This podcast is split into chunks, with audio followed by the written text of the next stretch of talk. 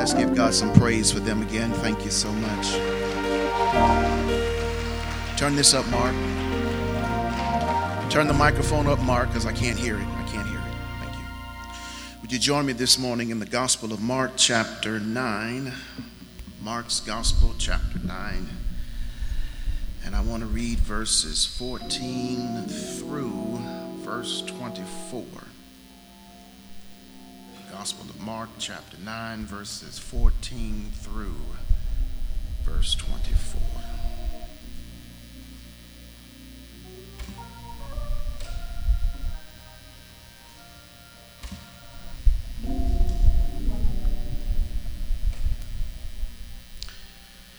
Hear the word of the Lord. Mark's Gospel, chapter 9, beginning at verse 14. When they came back to the disciples, they saw a large crowd around them and some scribes arguing with them. And immediately, when the entire crowd saw him, they were amazed and began running up to greet him. And he asked them, What are you discussing with them? And one of the crowd answered him, Teacher, I brought you my son, possessed with a spirit which makes him mute and whenever it seizes him, it dashes him to the ground, and he foams at the mouth and grinds his teeth and stiffens out.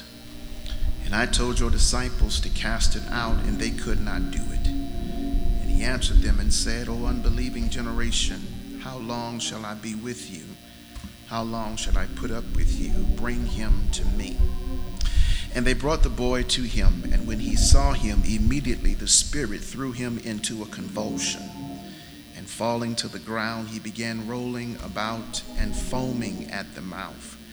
And he asked his father, How long has this been happening to him? And he said, Since childhood. And it has and it has often thrown him both into the fire and into the water to destroy him. But if you can do anything, take pity on us and help us.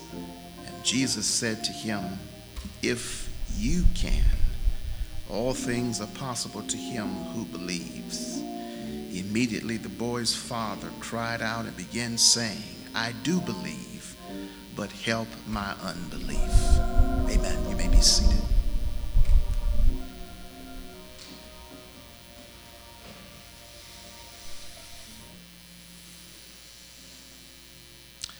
I do believe, but help my unbelief, is the cry of a father who's positioned in a posture of desperation. This is the beginning of a series of sermons I'd like to believe to be quite relevant and practical and pointed where the rubber actually meets the road I'm convinced that if not all of us, most of us, no matter our current status or condition, want to do better and be better.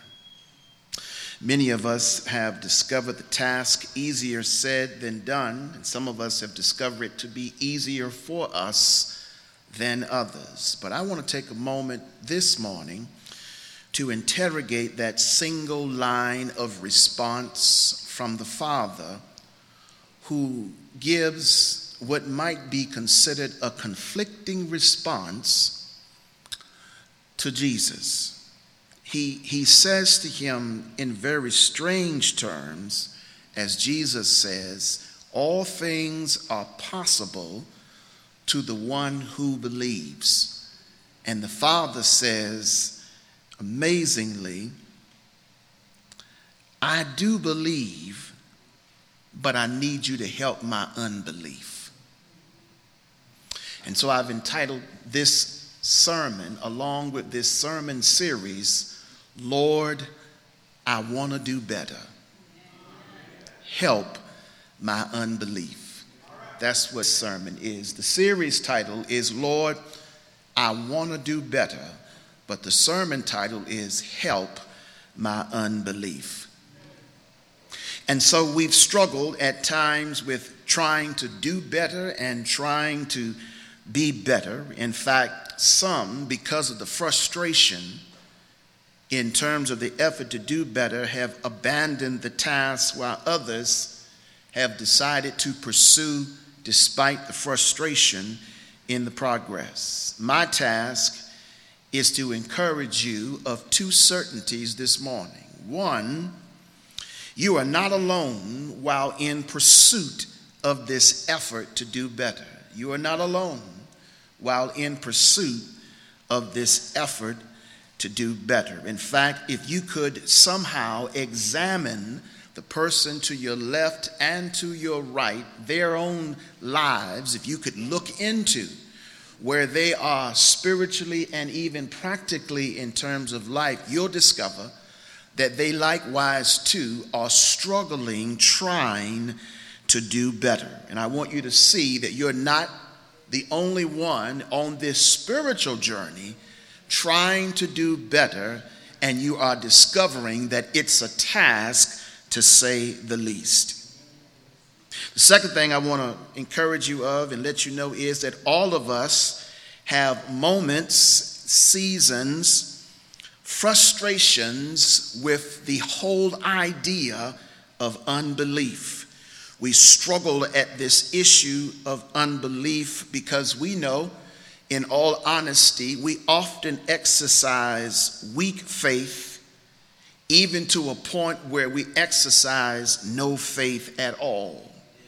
So we not only have weak faith from time to time, but we also struggle with not having any faith at all. That's the dichotomy of the Father's response. So this morning, I'm just going to give you an overview of the series, particularly in reference to this message, because there's so much more wrapped up in the whole episode of this man and his son that I just want us to get a, a, a sort of a, a brief picture, an overview picture in our mind of what are we dealing with when we talk about struggling with unbelief. And yet on the other hand of our spirit we are consistently crying out lord i certainly want to do better.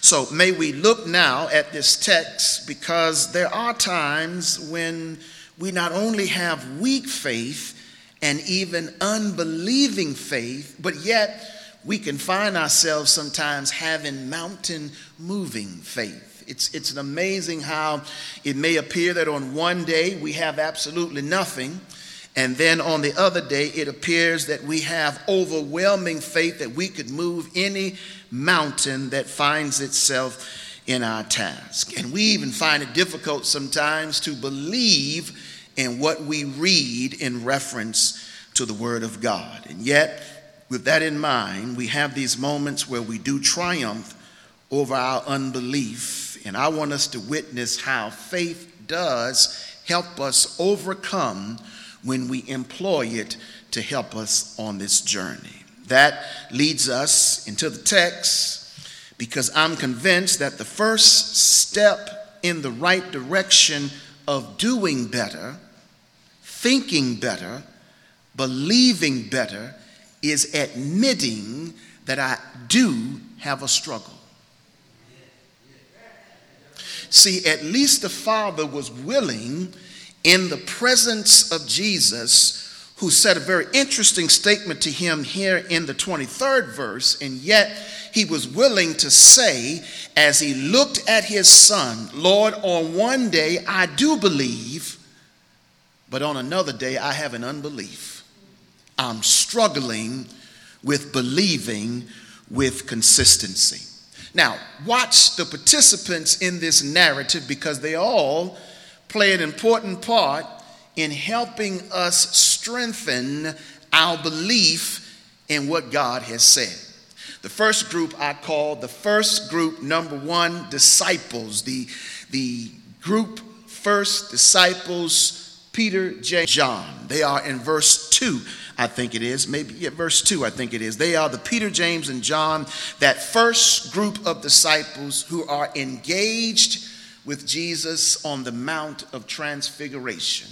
an important episode because that episode alone would have done enough to sort of jumpstart the incredible need of having belief in what God is saying and doing, and yet they never quite grasp what was happening to them on the Mount of Transfiguration. So these three primary disciples of Jesus, Peter, James, and John, is important. There's a second group that's important. They are historical voices, the historical voices of verse 4, the voice of yesterday, the Elijah and the Moses. Both of them are critical in understanding this issue of unbelief because both engaged in moments of unbelief. Their faith was challenged and they found it a struggle periodically to believe in the voice of God. And it's amazing how in the past,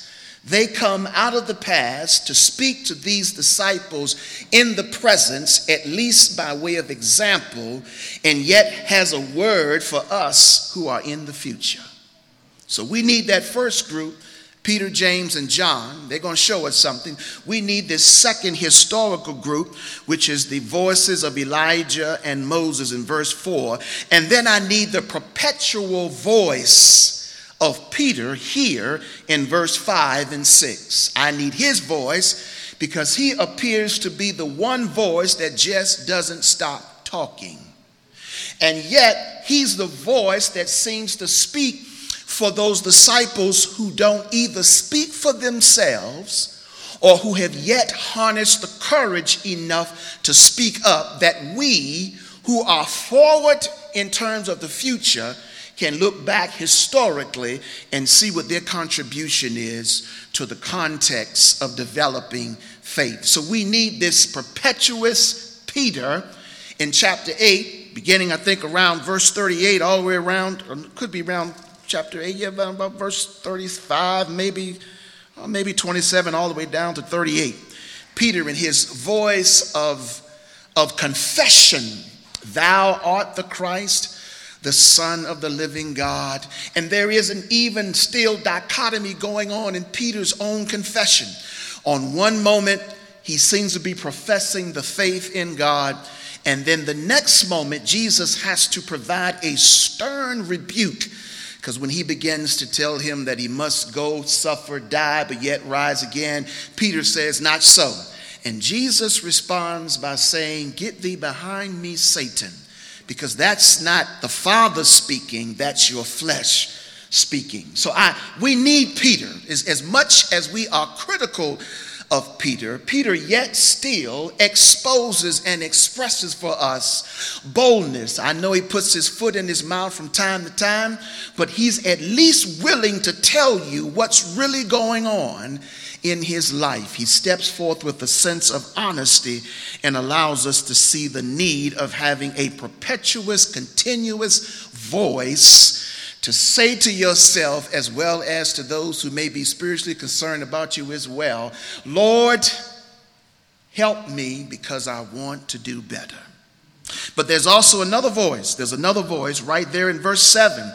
There is the God who speaks while those disciples with Jesus are on the Mount of Transfiguration. They are in a kind of revival. You, Think about this now. They are in a kind of revival. Jesus takes them up to this space where they are to engage in eternity. And what happens, not only is Jesus transfigured into something that they had never seen before, but they get a visitation from the old. The old saints come and begin to commune with Christ. They're in a space where they are experiencing the reviving, refreshing, renewing presence of God. And I identify that point because in a few weeks we're going to be in the same space. We're, we're going to usher in the presence, I believe, of God to experience revival, that we might be renewed, that we might be refreshed. And what's amazing about this point is that God speaks with a very imperative voice, and yet these disciples didn't hear it. As Jesus is there, transfigured, and the disciples is there, God appears and says, This is my beloved, my chosen son. And he gives them one simple command that would have changed everything in their life. Verse 7 Listen to him. Listen to him. Listen to him. It's as if I can almost hear my mother when I was a child tell me once she told me once before, Are you not listening? Listen to what I'm trying to tell you. And Peter, with his questionable faith periodically, right here on the Mount of Transfiguration, witnessing everything that we only dream to witness. In fact, the four parents of him only dream to witness. And all God says is, This is my appointed prophet servant, Jesus. Listen to him. Listen to what he has to say. He will change your entire life if you would just listen. And that's where we struggle at the most. We, we struggle at listening to the voice of God. I call it a revival. Luke says in chapter 9 that it was more, excuse me, more like a time of prayer. But, but what is revival if it's not prompted by prayer? They are praying on that mountain that something tremendously would happen in their life, perhaps, or that God would use them tremendously in a moment that is soon to come. And that moment did come, as we shall see in the text beginning in verse 14. And yet God speaks. And how many contexts does God find us and places us and allows us to walk in where He's trying to speak and He has but one command listen to what I'm trying to tell you. There's another group. There's the second group of disciples. They are unnamed in the text, if you look at verse 14, and yet they are critical because they obviously are engaged in some kind of conversation that involves the religious teachers. They are there, perhaps experiencing what I call the combatants of faith someone there is challenging their faith or, or perhaps is becoming a skeptic of their convictions as they spew them out. And, and they are there in such deep dialogue that when Jesus comes down from the mountain and notices that they are in conversation, his next question is, What are y'all talking about? Or it could be better said, Why are you discussing things with them? They, they don't understand what's going on in your journey. Or why is it that you're having this conversation when your issue is not with them, it's with this father who's here with an ailment of his son that he needs deliverance? You need that crowd because it involves both spectators and the scribes, the skeptics, those who think they know more about God than anybody else you need them to challenge, combat your faith tradition. But then again, there is verse 17, there's another character, it's the Father. It's the Father who steps out from the questioning of Jesus, why are you discussing or what are you discussing? And the Father steps forth and says, Teacher, I brought my son who's possessed by a spirit. And this spirit throws his life into chaos. And I brought him to your disciples and asked them to cast it out, and they couldn't do it. And the teacher is overwhelmingly disappointed in them because the teacher knows that he's already given those disciples power to do whatever they need to do even though they are struggling with unbelief, even though they want to do better, they must engage the power within to do better based on what God has said to them, and yet they do not do that. They find themselves drifting in their own rationality. But we need that Father because that father is the kind of something or someone who conditions our faith. See, I not only have to have combatants of the faith, but I have to have something to condition it. And that's exactly what God permits from time to time. I am reminded of the story in which, in the civil rights movement, when they were boycotting and they could not ride the bus, they decided not to ride the bus, so they would take cars, cab services provided by the community. And when that was not available, they would simply walk. There's a story of one 70 year old woman who could not get a cab and decided that day to walk to work. And on her way to work, someone stopped by and asked, Can I give you a ride? And she said, No. She said, No, because we are about a task, and the only way we seem to get there is to walk through this present condition that we're in. So the person said, But aren't you tired? And she says in return, Yeah, my, my body is tired, but my spirit is at rest.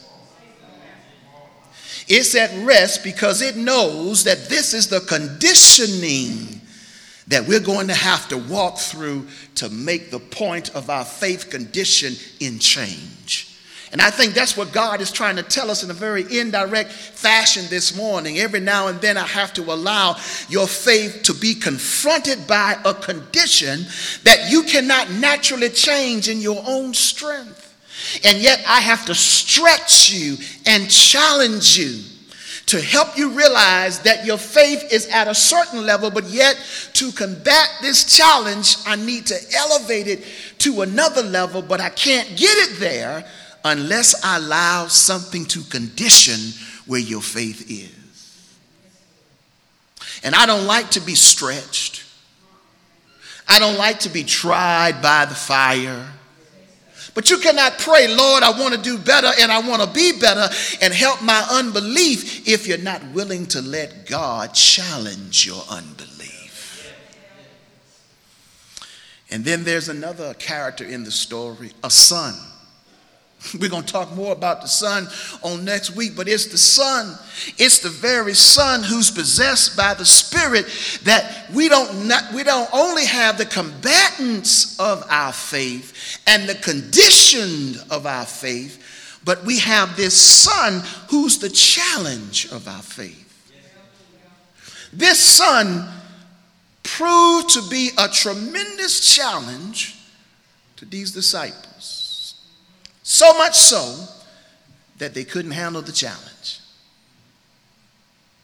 Or at least they told themselves they couldn't handle the challenge. See, this story is almost a reflection of what we find in the book of Numbers of the Old Testament. When Moses sends that group of spies into the land of Canaan to discover what's there, and most importantly, if God's word is true, when those 12 spies come back, 10 of them says, let me tell you one thing. First of all, the land indeed is fruitful. It's so fruitful that the cluster of grapes there are at such large magnitude that it takes two of us. In fact, we brought back some evidence. Two of us had to bring this cluster back on a pole. But we also must tell you that there are giants in the land, and the giants in the land suggest to us that we look like nothing more than grasshoppers in their eyes. In other words, we may have been promised the land, but we can't conquer the land because the challenge is too large for us. And the question becomes when you read the narrative, I believe it is, of, X, of Numbers 13 and 14, who told you that you were grasshoppers in the eyes of the giants? But there were two Joshua and Caleb, who were declaring, wait a minute, that pessimistic view is not what the Father told us. The Father made us the promise that land is yours. I just want you to go over and see that what I said is indeed true. And Joshua and Caleb says, listen, if God made us the promise, it doesn't matter, even though I'm never going to admit this about myself, but it doesn't matter if I am a grasshopper in the eyes of the giant. The giant is not the giant of all giants, and the giant is not as big as my God. And I'm not going to reduce who I am to a mere grasshopper. They were struggling with unbelief. They believed that God had made a promise, for they went into the land. But when they got the evidence that God had gave them that his promise was true, they still struggled with unbelief. How, how do you go into a land where you have been promised that its abundancy is represented by clusters of grapes, and you got to bring the grapes back on the shoulders of two men. Now, here's enough evidence to convince you that there must be something fertile and fruitful about this land. And yet, with the evidence on your back, you're going to come back and tell God, I still don't believe we can conquer the land.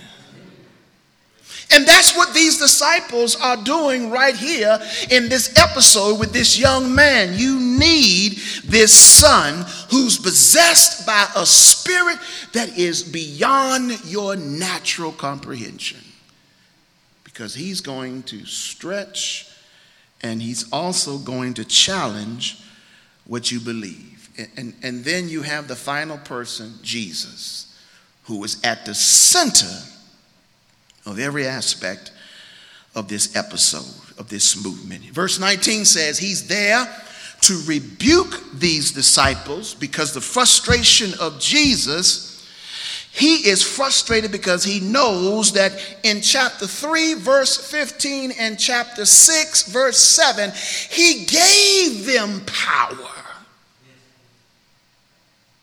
Power to exercise exorcisms, to cast them out. He gave them power specifically to handle this kind of moment. And yet, the moment beat them. And he's angry. He says to them, You are an unbelieving generation. How long do I have to put up with this stuff that you're doing? As much as I've done for you, as much as I've demonstrated for you, as much as I've given you, as much as I've provided for you, as much as I've protected you, as much as I've stood with you, as much as I've made a way for you, as much as I've opened a door for you, as much as I've kept you protected from evil, as much as I've healed you, and you still won't believe that I am who I say I am. And that's the challenge we have this morning. That's what Jesus is saying to us. How is it that as many doors as I've opened up and as many protection I've given you down the dangerous highways and as many opportunities I've made available for you and as many sick beds as I've lifted you from and as many bills as I've paid for you and as many matters in which I've made sure you had all that you need and because now you are faced with a moment that's larger than you are, you are going to exercise unbelief. And I've already given you all the power that you need to call that thing out. And yet, you're letting it get the best of you. So Jesus sometimes has to rebuke us even in our unbelief because he has to remind us, just as he did in the Old Testament, all them grapes on your shoulders and you still can't believe that I can handle the giant in the land? And here we are in this sanctuary this morning. All them grapes we got back at home. All that grape we got out there in that driveway. All these grapes we're wearing. All of them grapes that we consume in terms of the nurture of our body, and all those grapes in terms of an occupation, job, and yet God says, You still got to question me. But at least the Father says, Lord, I do believe, but help my unbelief. And, and we got to get to a point where we're honest. We got to be honest. Lord, I believe on Sunday because I'm around other believers. But on Monday, in the presence of unbelievers, somehow I engage more unbelief. And Jesus comes and he rebukes them right there. He rebukes them. He rebukes them in verse 19. I can't believe it. How long do I have to put up with you? Bring that boy to me. But Jesus is also here to at least restore. See verse 25? Even in this boy's life, Jesus is here to demonstrate if you exercise what I gave you, restoration is always possible. If you just exercise what I gave you. He says to the father, the boy's life can be changed in fact, the changes of this boy's life is really in your hands. Because what he's going to do is provide what seems to be normality. He's going to provide that, and yet he's going to remove the nemesis from the boy's life. That which keeps him from being all that he needs to be, he will remove that nemesis from his life and say to disciples, This is what you got the power to do more than what you think. If I can just get you to believe. See, that's verse 25. And what does he do? He looks at that which is crippling the boy's life. And read the story closely because there's an imperative there. He says, You deaf and dumb spirit, I command you. You, do you see the emphaticness there in that? I command you. Every now and then, got to stop being timid and reach in your heart what God has stored in terms of the word and stand on it and say, you know what?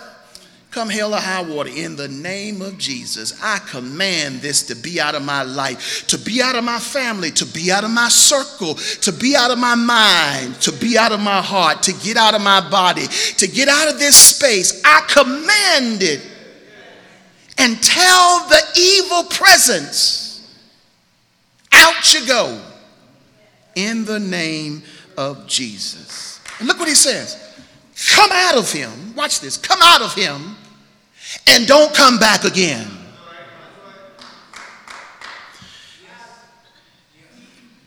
And we'll talk about it more next week. But whenever you stand up and start using the word of God, oh, don't think the enemy going to lay down and just simply say, oh, I'm fearful. Look at verse 26. Verse 26 says, And after crying out and throwing him into terrible convulsions, it did come out. But in other words, Mark is trying to tell us, but rest assured, it might not leave without giving you a good fight. But that's all right. I don't mind a good fight, brethren, when I already know what the end of the fight is going to look like. That means I'm going to be the victor standing in the victory circle, and I'm going to be the one holding up the arms as victorious, but I got to engage in the fight so that I will know that God can do exceedingly abundantly above all that I've ever, asked or think in the fight.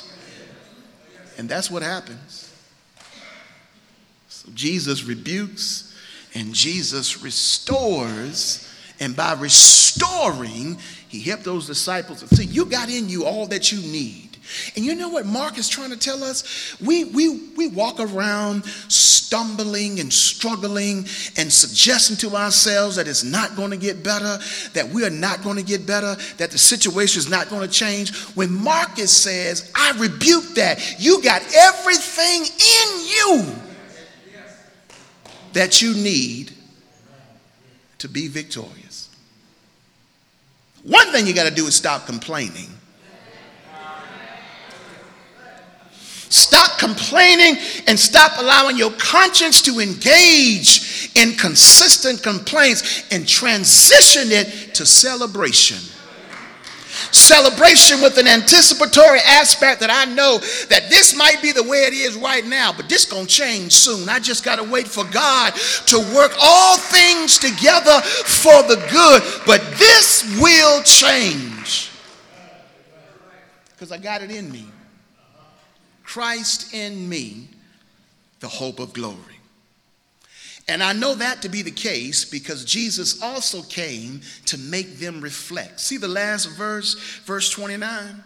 For the disciples were struggling trying to figure out this entire episode in changing this boy's life. We watched Jesus do it in a mighty way. And when the whole crowd has cleared and the smoke is gone, they take Jesus aside privately and just ask one single question why we couldn't do that? What do we lack, Jesus? How come we couldn't call that spirit out like you just did? We've been following you now for a couple of years and, and we know the drill. Why we couldn't speak the word and something happens. And Jesus tells them, because at this level of spiritual warfare, you can't win this without being a prayer warrior. There it is right there. There it is right there in verse 29. This kind, says Jesus, can't come out. See that? Watch, watch the verbiage. This kind, this kind of evil spirit that throws the boy into convulsions, that creates chaos in his life, this kind can't come out except by prayer. Because Jesus is saying you got to engage more than your mere knowledge of the word. You need the power of God to intervene. And, and can you imagine those disciples listening at saying to themselves, I still can't figure that out, Jesus. But okay, Jesus, that's what, whatever you say. Just like us, we're the same way. Lord, that's all it took was for me to pray to you. That, that's all it was. I, don't, I can't figure that out, Lord. It said to me there should have been more that had to be done than just prayer. No, that, that's all I need for you to do. Ask, and it shall be given. Seek, and ye shall find. Knock, and the door shall be open. See, your unbelief has to be challenged enough that it might exercise its ability to not only work, but I need you to voluntarily push. So that means I got to pray until something happens in this situation.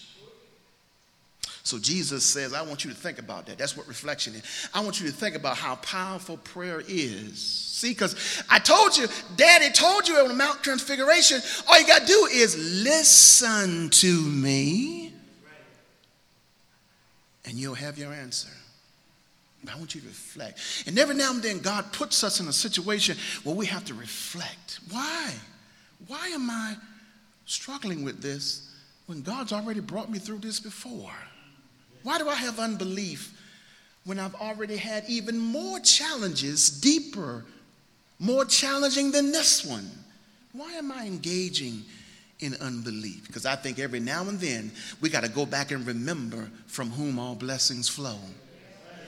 And you got to go back and look at how God has blessed thus far, just to remind you of how faithful and good God is. And, and that this is just another step in the journey. That's all it is. So the disciples do something for us, and then I'm done. The disciples generate for us in their demonstration certain elements that keeps us from doing better. Certain behaviors, pathologies, whatever you want to call them, we engage them, which really overall keeps us from doing better. The first is allowing uncertainty to live in our spirit. Watch this. Look at verse 6. Verse 6, when they are on the Mount of Transfiguration, argues that there's an uncertainty, at least in the mind of some, if not Peter, at least, of these disciples. When they witnessed the presence of Elijah and Moses, look what the text says in verse 6 of chapter 9 of Mark. For he did not know what to answer, so they became terrified. here's a challenging word. Because Peter didn't know how to respond to this moment that heaven had opened up and had declared such glory in their presence. So Peter thought what we would do is institutionalize the moment. Lord, let's make three tabernacles here one for you, one for Moses, and one for Elijah. Let's exercise tradition and let's build a monument. We do that when we're uncertain as to what the future will be. So that helps us have some idea of what the future could look like that we might desire. And Jesus, along with God, makes clear to us that's not what I want you to do. I don't want you to traditionalize or memorialize a moment. I don't want you to build a statue. I don't want you to build a memorial there. I want you to seek the moment that it might move you to something greater than what you currently are. And that uncertainty reigned in their mind. What, what does it mean on this mountain? What does the mountain mean, says the text? Look at verse 10. They wanted to know. It sees them when Jesus says, Don't, don't tell anybody what you've seen today. You're going to have to wait until I have risen from the dead. And Peter says, along with the other disciples, what, what does he mean by this? What does being risen from the dead mean? What does resurrection mean? When we have uncertainty, we move in unbelief sometimes. We allow that to dictate what our faith structure will be. And as a result, unbelief takes over us and it causes us to wrestle with questions instead of reasoning in the faith that we have in God. In fact, we might be wise to take the instruction of Solomon in both Proverbs and Ecclesiastes pursue wisdom Find wisdom, says the text. Get wisdom, for the lack of wisdom will keep you from getting better. Because you can't do what you don't know.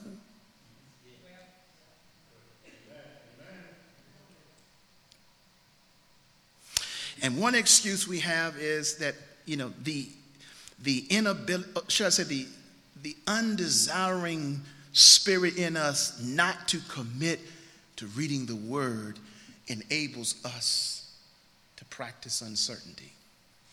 Because if I don't read the word, I don't know what God says. I don't know what God says. I can't be held accountable for what I don't know, which is an untruth. Which is an untruth. And so uncertainty keeps us from doing better. But not just uncertainty, the lack of understanding Uncertainty keeps us from doing better, and the lack of understanding keeps us from doing better. Here's an interesting thing uh, someone has said that a lack of understanding does not hurt as much as the lack of effort to understand does. See, it's not so much that I don't, but, but do I have the aspiration to seek to understand? And I can tell you in both the Old and the New Testament, God knew and later quoted by Jesus that we aren't very good at seeking to understand. We struggle at that. In fact, God identified Israel in Isaiah, and he told Isaiah the prophet to remind them of something. Isaiah chapter 6, verse 9 and 10. Here's what he said He says, Go tell the people, keep on listening, but you don't perceive, keep on looking, and you don't understand. He says in verse 10, Render the heart of this people insensitive. Because when I speak, they really aren't listening. He says this their ears are dull, their eyes are dim. Otherwise, they might see with their eyes, they might hear with their ears, they might understand with their heart, and in doing so, they just might be healed. But the text is arguing because they purposely, that's that seems to be the insinuation in check. They, they purposely don't want to see. And they purposely don't want to hear. Because it really may mean that they not only will be healed, but they may have to work for the healing. And that's something that they may not want to do. Soren Kierkegaard says regarding the lack of understanding. Here's what he says. The Danish philosopher says this way. I think it's very interesting. He says that the Bible is very easy to understand, but we Christians are a bunch of scheming swindlers. We pretend to be unable to understand it because we know very well that the minute we understand, we are obliged to act accordingly. Could Kierkegaard be true? We don't want to understand because that means we got to change our behavior. We have to change our opinion. We have to change our mindset. We have to change how we look at things. And the you know how we are about change. Change is something we really don't want to do unless we can immediately witness that it's beneficial for us. And in other words, Kierkegaard, along with Isaiah, is trying to tell us if you want God to work in your life, or you're going to have to make some change first. Not God, you. Let's just look at it with a natural equation because God ain't the one with an issue. I mean, God ain't praying to God, help me get out of this thing, Lord. You don't hear the text saying, God to God, Lord, I believe, but help my unbelief. No, that's you and I. And so, in other words, when we get to the New Testament, we'll take some quotes to text from Isaiah because the disciples raised the same question. But another fact, they, why you always speak in parables? Why, why you always using that as a teaching model? And Jesus says to them, speak to people in parables because while they are seeing, they really don't see. And while they are hearing, they actually really don't hear, nor do they understand? And you think that's something. He goes on to tell them in a very profound fashion about their own spirituality. But he says to them in a very powerful way, he says, Listen, in verse 14 of chapter 13 of Matthew, he says, In their case of the prophecy, he quotes again Isaiah, you will keep on hearing, but while not understanding, and you will keep on deceived, for the heart of the people has become dull, and with their eye or with their ears they scarcely hear, and their eyes have been closed, lest they should see with their eyes and hear with their ears, and understand with the heart in return, and I should heal them. Verse 16, but blessed are your eyes because you do see, or they see, and your ears because they hear. For truly I say to you, and many prophets and righteous are to see what you have seen and did not see it, and hear what you hear and did not hear it. You know what that says? Your ancestors wanted to see what you see and didn't. Look how blessed you are. And yet they believed me and didn't see it. And yet you got it and can't see it nor believe it. They didn't have it and believe it and saw it. It's almost like they're saying we have to admit grandmama and them did more with less. And here we are in the 21st century, we do less with more. Figure that out, you mathematicians in here. How you do more with less, and then you get less, and yet you can do more. How does that work? Because when you got less and you manage to do more, you can see more. See, when you have more, you manage to do less because you can't see anymore. So your vision is only as far as it can see.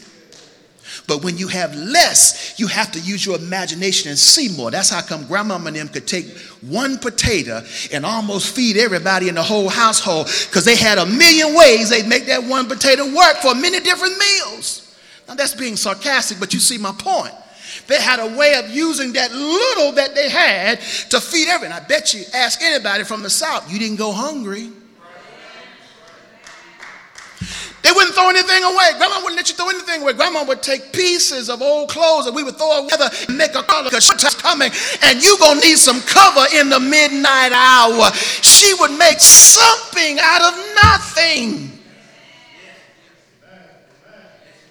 It seems antiquated and out of step with humanity for us, but they would carve out cardboard soles, put in the shoe to make the shoe last a long time. I know that sounds awful, then that's pitiful. But yet, they had more than what we had. See, they may not have had more money, but they had more faith. They had to. They had to have more faith to continue to believe year in and year out that God would make a way somehow. No, they didn't have this five, six, seven bedroom house we have, didn't have the three car garage, didn't have three cars. In fact, they didn't have nothing other than the one room that we had. But they believed not in the stuff that we got, but in the stuff that makes us who we are. And they had understanding, and we lacked so. Albert Einstein says, I didn't arrive at my understanding of the fundamental laws of the universe through my rational mind. In other words, Jesus in this entire story is trying to tell the disciples as well as us you can't understand this by rationality. In fact, you have to engage the supernatural in order to understand why this happens in the natural. That's what Paul tells us in 1 Corinthians 2. That which is natural can't comprehend that which is supernatural. It, it doesn't equate, it doesn't match up. And that's what faith is it's the substance of that which is hoped for, but ain't no evidence that I can see that is acting to come to pass. That's where my supernatural reality comes to pass.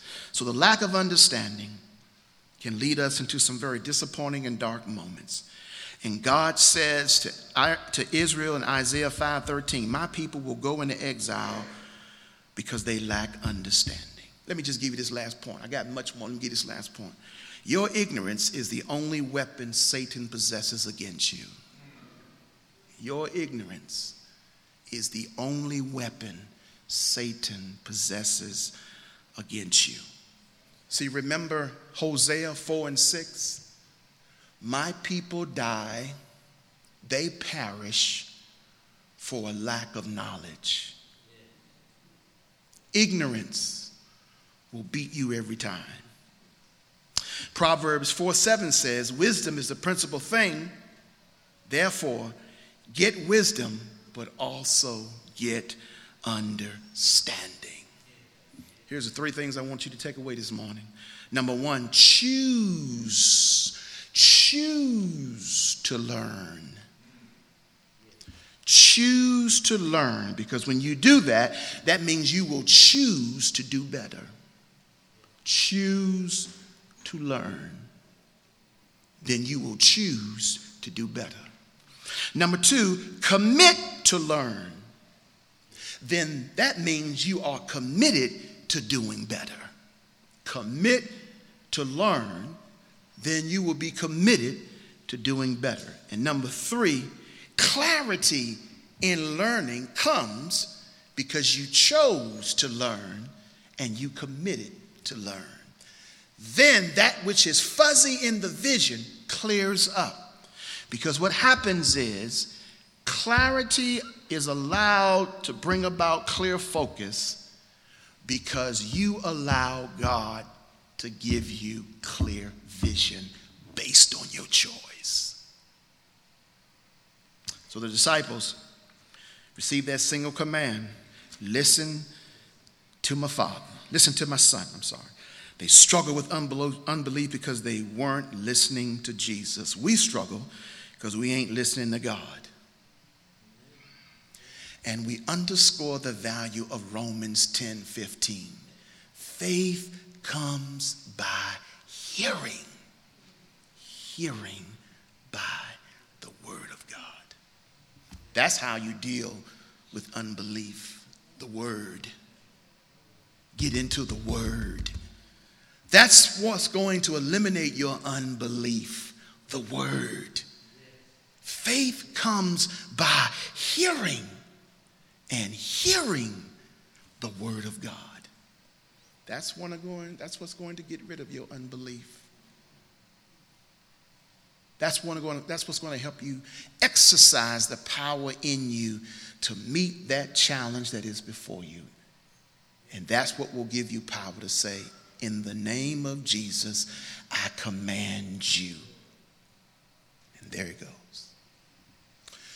Lord, in the text of Mark 9, thank you for the word of God that gives us hope, strength, power, encouragement. Thank you for allowing us to see in the text that we are indeed powerful beings because of the Christ that lives in us. As you gave those